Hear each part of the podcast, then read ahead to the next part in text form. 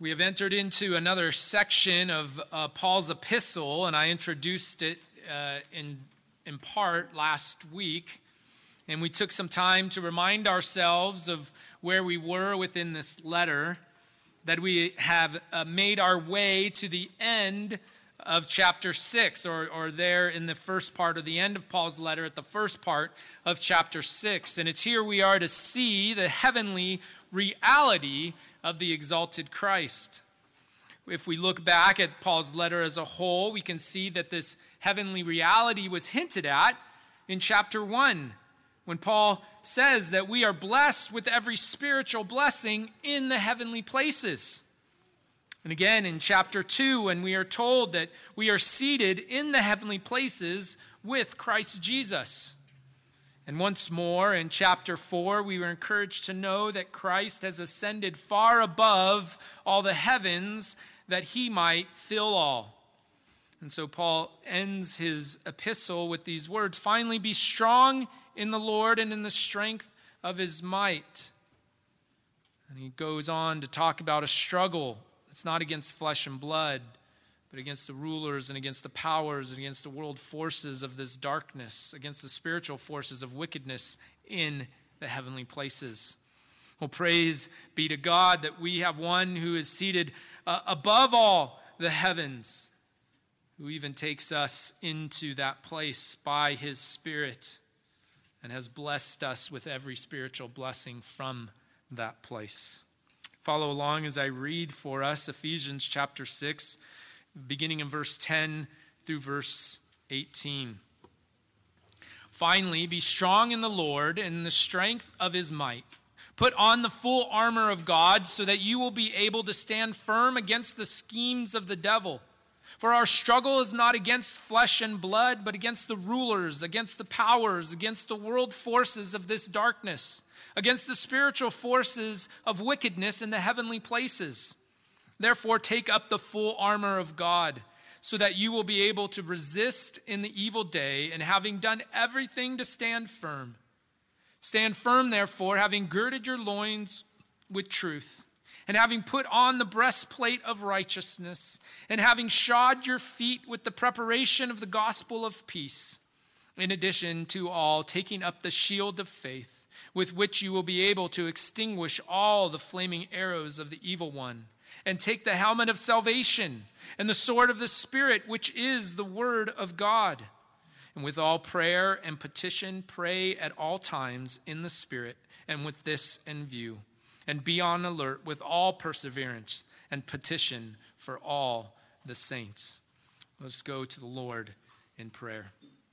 Oh, Heavenly Father, we thank you that uh, we have your enduring word. We have your truth before us. We also thank you that you bless us with your Spirit through union with Christ Jesus, that your word would be illuminated to us. And so we ask for that work to be done now as your word is preached and sent forth, knowing, Lord, and trusting that it will not return void. We ask these things in the name of Christ our Lord. Amen. Well, last time, we saw uh, as we approached uh, this passage, we, we saw that there uh, was an imperative to be strong and implicitly to be courageous, as we saw that example given or those words given to Joshua before his conflict or before leading the people of Israel's conflict to conquest in the conquest of the promised land. We also saw that our conflict is one with a defeated foe. Though dangerous, he is defeated.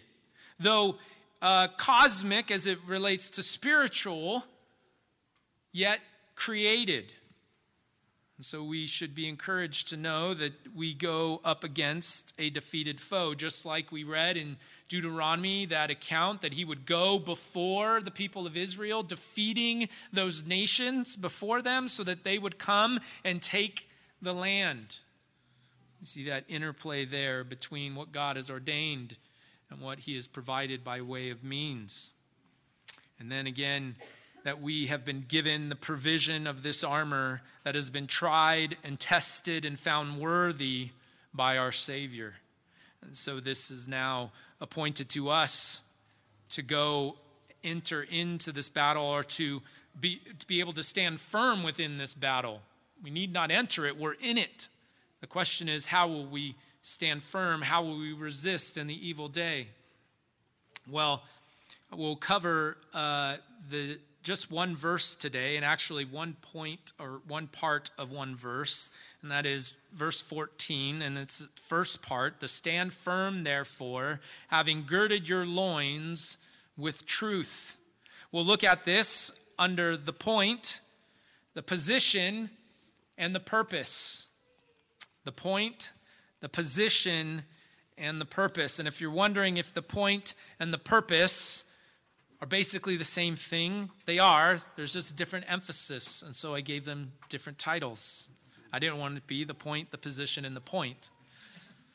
But let us start with the point so that we can get right to it. You may have been taught this passage in the past. You may have heard many sermons preached on the armor of God. And you may have heard that the point was something like this that this illustration being made is so that you, as a Christian, are to take up your armor to fight against Satan and his cohorts alongside Christ. That we are clad. To, that we are to clad ourselves with these good things mentioned here in verses 10 through 17. And we might think that there is a way that we would take up a belt or a girdle of truth, that we would take up a breastplate of righteousness, that we would take up uh, feet shod with the preparation of the gospel of peace, and take up the shield of faith, and take up the sword of the Spirit until we get to these last few ones. Well, those last few ones are the helmet of salvation we know that Scripture teaches us that the salvation is not wrought in God or wrought in man, but wrought in God. So, how could we take up something that is not our work? And the sword of the Spirit is not our sword, it's the Spirit's sword, and it's made effectual by the Spirit. And so, how are we to wield something that yet we don't have? Uh, the power is not coming from us. And so Bryan Chapell rightly observes that such interpretation, whereby we arm ourselves by our actions, miss the point of the apostle. The point eludes us when we question how can I provide truth, righteousness, the gospel of peace, faith, salvation, and the Spirit? The apostle's point becomes evident when we ask a better question Who supplies truth, righteousness, the gospel of peace, faith, salvation, and the Spirit? And the answer is our God, the one who provides our armor. So, the point that we need to come to this morning as we enter into these pieces of the armor is not to ask how, but who. Who is it that we're to think of, and who is it that supplies such things? Where do we get this idea that this passage is is ultimately about a one and not us. And certainly that it's ultimately about Christ. Where do we get this idea? Is that it's ultimately about Christ and his completed work and not us and our marching orders? Well, it's where the Spirit led Paul to get it from. In Isaiah chapter 11, turn with me to Isaiah chapter 11.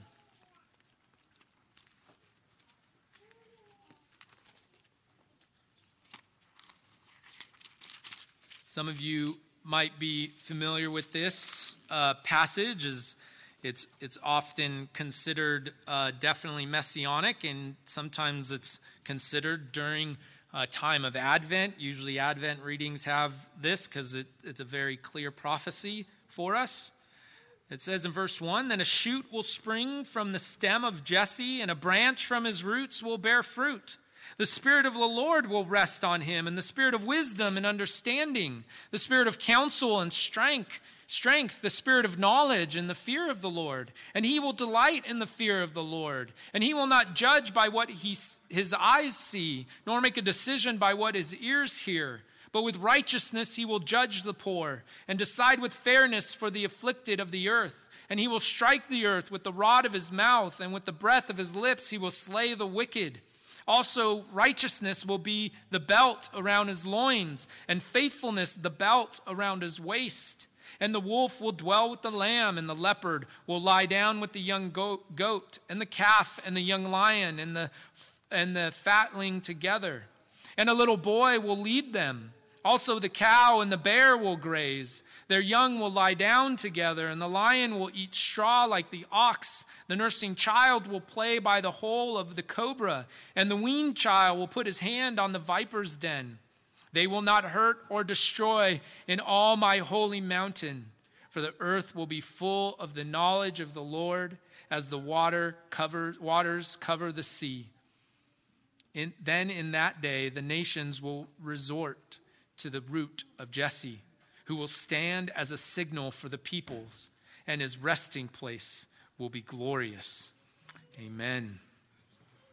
Well, you may have noticed that in verses 4 and 5, we have some uh, wearing happening. Righteousness will be the belt about his loins, and faithfulness the belt about his waist.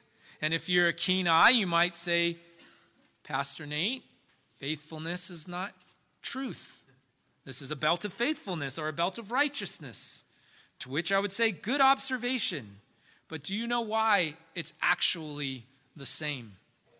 Well, it comes to us by way of uh, the Septuagint or the LXX or the Greek translation of the Old Testament. We've been learning about how not all the Jews returned with Ezra during the return from exile, such that they had uh, been dispersed all over, and over time, they, uh, some were carried off to Egypt. And so we, we find that in the third century BC or so, that there was a large community of Jewish people living in Alexandria. And they recognized that the amount of Jewish people able to speak and read Hebrew had severely diminished. So the word of God was separate from them. And so they set about to translate the Old Testament scriptures from Hebrew into Greek, which was the common tongue of the known world thanks to Alexander the Great. And the Greek word the translators used for the Hebrew word here in Isaiah 11, verse 5, is the same Greek word that Paul uses in Ephesians 6, which is translated truth.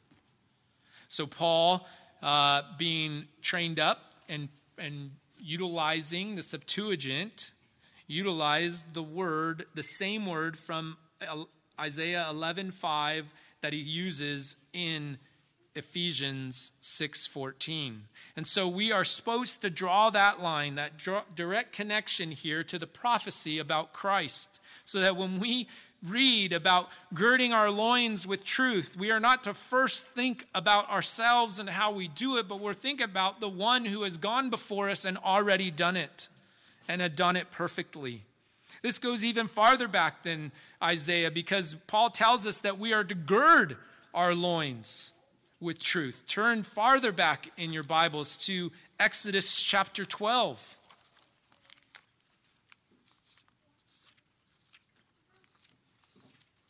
Remember, we're trying to get to the understanding the point.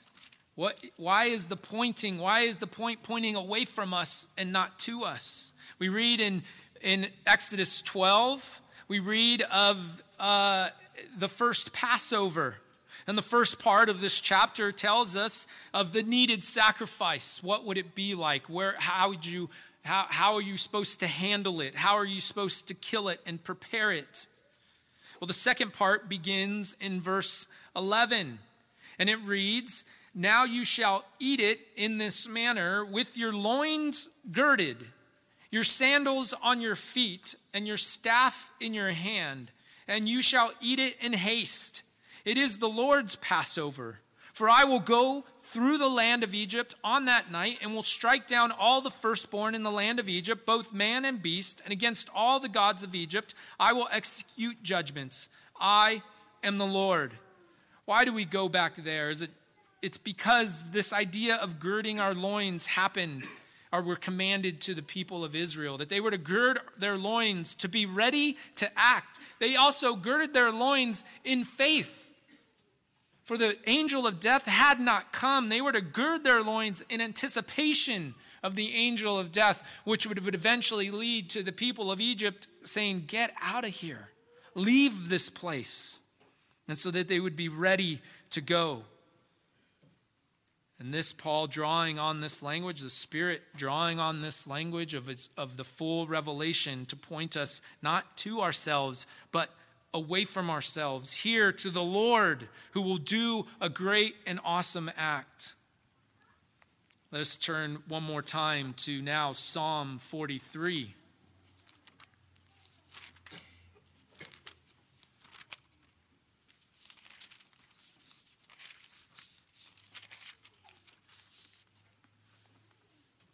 It's a short psalm. I'll read it in total. Vindicate me, O God, and plead my case against an ungodly nation. Deliver me from the deceitful and unjust man. For you are the God of my strength. Why have you rejected me? Why do I go mourning because of the oppression of the enemy? Oh, send your light and your truth. Let them lead me. Let them bring me to your holy hill and to your dwelling places. Then I will go to the altar of God, to God my exceeding joy, and up upon the lyre I shall praise you, O God, my God. Why are you in despair, O my soul? And why are you disturbed within me? Hope in God, for I shall again praise him, the help of my countenance and my God.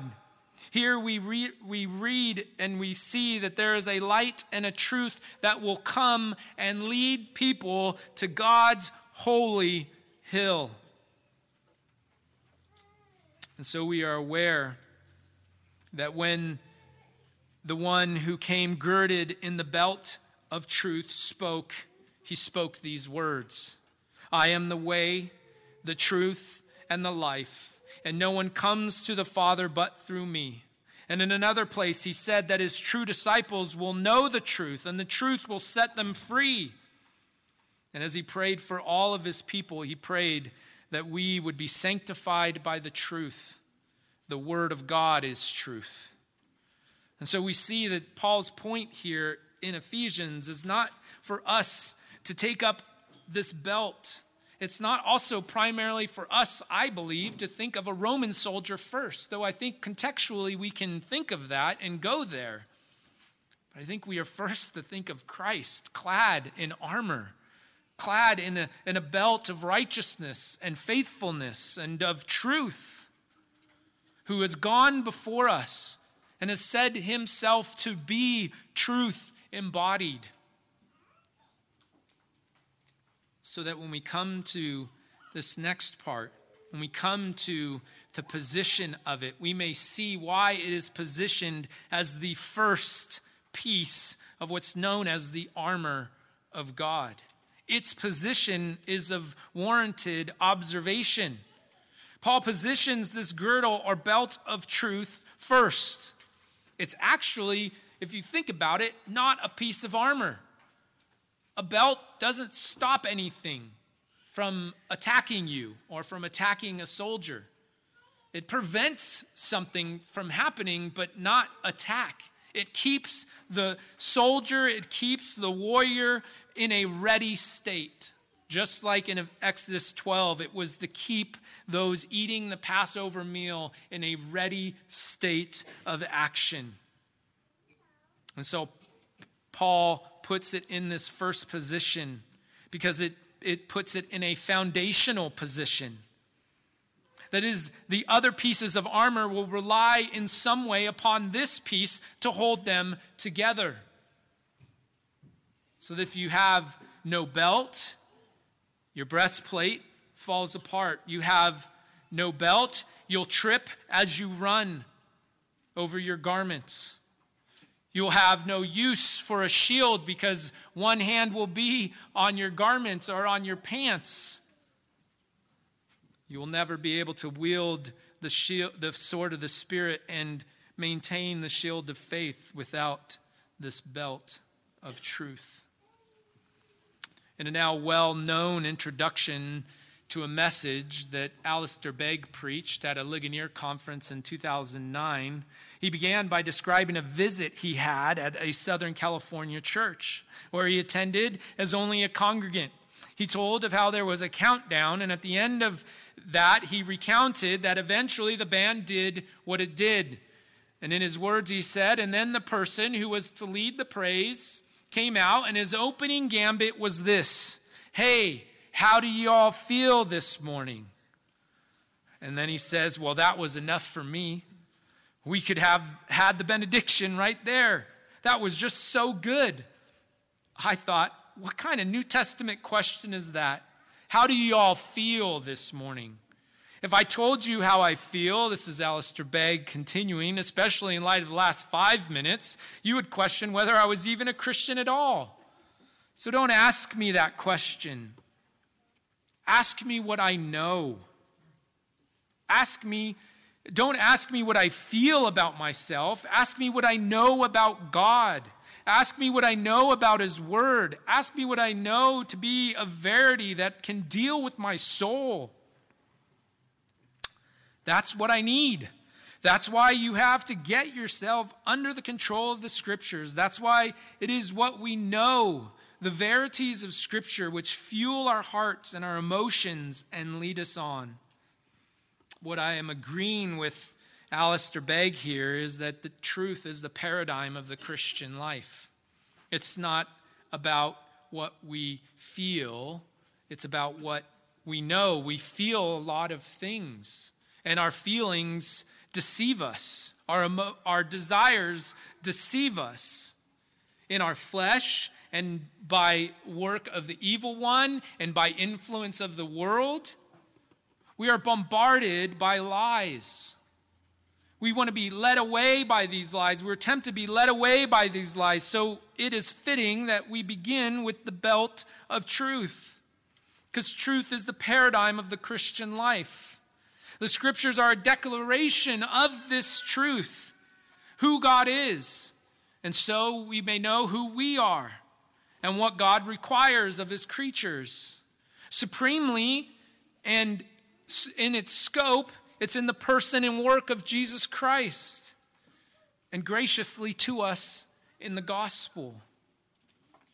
And so here we are told not to be as unbelievers, who are described as futile in their minds, darkened in their understanding, containing ignorance. But that we would be clothed or having been clothed as a new creature in Christ, born in the likeness of God, having been created in righteousness and holiness of the truth. And so we are to speak the truth to one another. The truth is to be around us in such a way, making us ready for action as a daughter or son of God. We recognize here that the position that truth plays in the Christian life is one of foundation. It's one that really defines the Christian life for somebody that stops seeking truth, stops growing in their knowledge of God, is one that we wonder about. For these things are to be ever interesting to those that are enlivened by the Spirit of God. I know my children are ever interested in the stories of my childhood in my upbringing. They're always wanting to know new stories. I can never think of them always, but sometimes I do, and they're always interested because I'm their father. So is the same for us in Scripture. It's to be ever interesting to us. For God is our Father in Christ. Which brings us to the purpose. If we are to have this belt or this girdle of truth around us, if this foundational piece of clothing weaves together this armor of God, we, we would want to know in some form the purpose of it. How does it play in our lives? Well, as I said at the first, this passage is not primarily presented to us as something we are to do, but something we are to know. That the Spirit has been driving this point home for the last six chapters. You may go back as you go home, and if you have time to go and look and read through Ephesians, it doesn't take you that long, or, or you can even do a word search and you can look for truth or know, and you'll see it scattered throughout Paul's letters.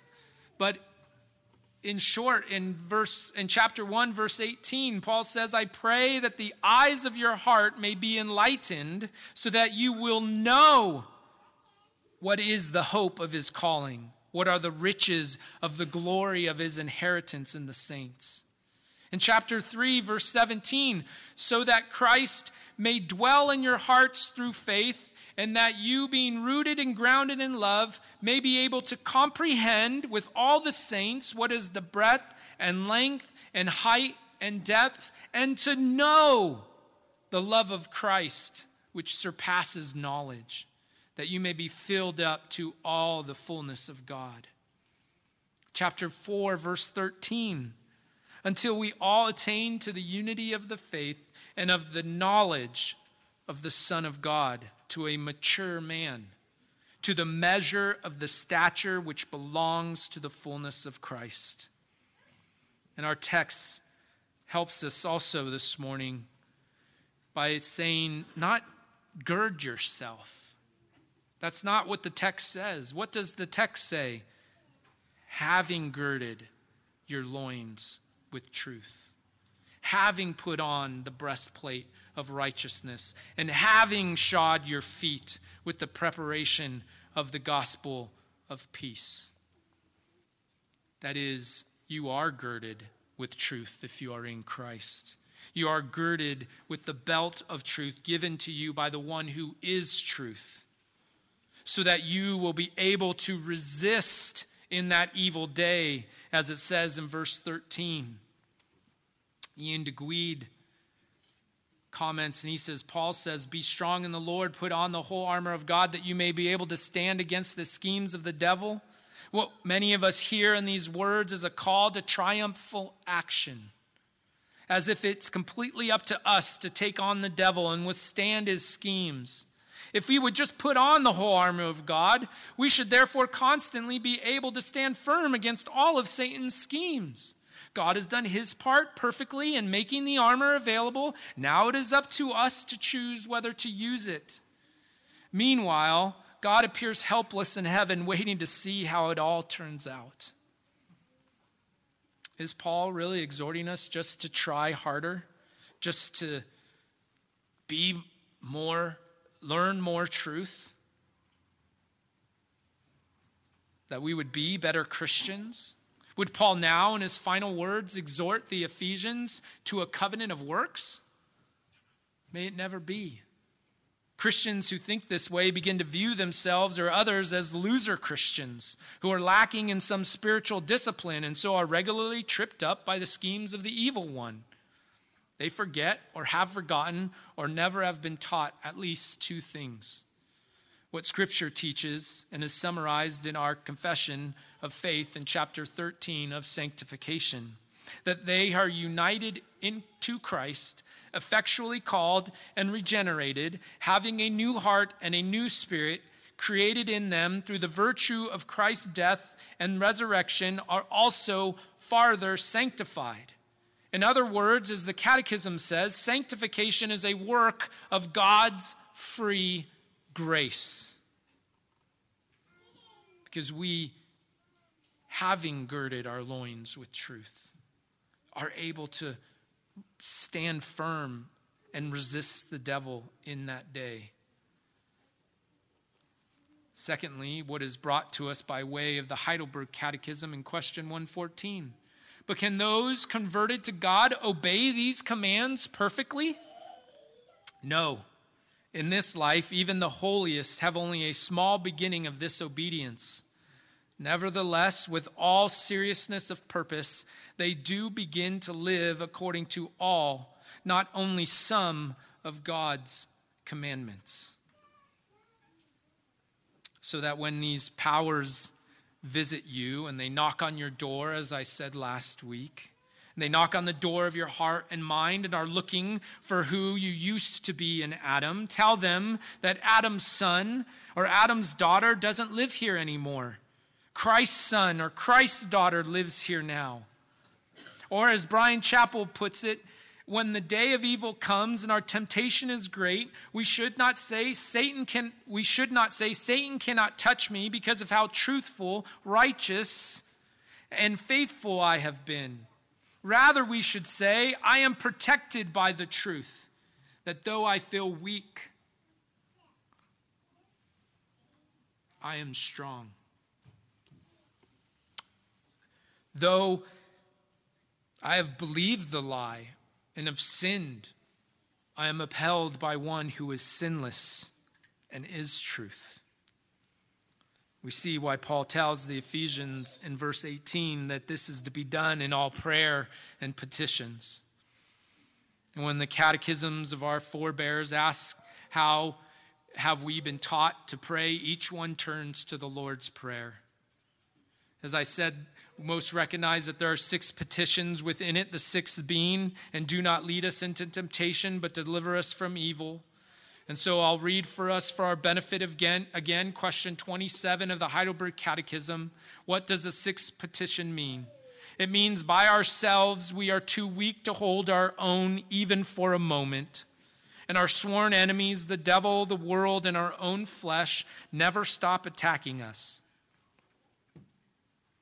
And so, Lord, uphold us and make us strong with the strength of your Holy Spirit, so that we may not go down to defeat in this spiritual struggle, but may firmly resist our enemies until we finally win the complete victory.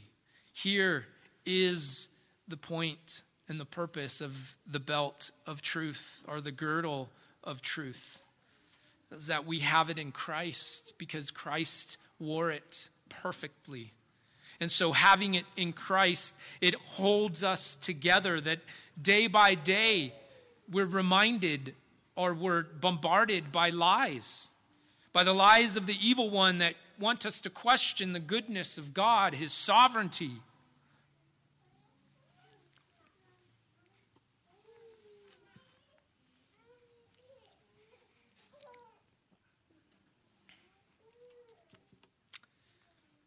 and his care for us. But we have we have the truth of Christ. We have the word of God. We have his word to gird us, to hold us together. So that we may stand firm in that day and until the end. Let us pray, and as we pray, I'll be reading a prayer that uh, was so wonderfully worded by Martin Luther. So bow your heads with me. Dear Heavenly Father, praise and thanksgiving be unto you that we, miserable man, and though we were a thousand, as such we are, could not withstand a single devil. Yet by the help of your holy angels, we do withstand them. There is in us not a drop of wisdom, while the crafty evil one has a whole ocean full. Yet shall he not know how, nor be able to harm us. Our foolishness and great weakness put even his wisdom and power to shame. For all this, O gracious God and Father of our Lord Jesus Christ, we owe gratitude unto you alone. For it is of your glory that you show forth your wisdom and power in our worth, unworthiness and foolishness and weakness. And all God's people said, Amen.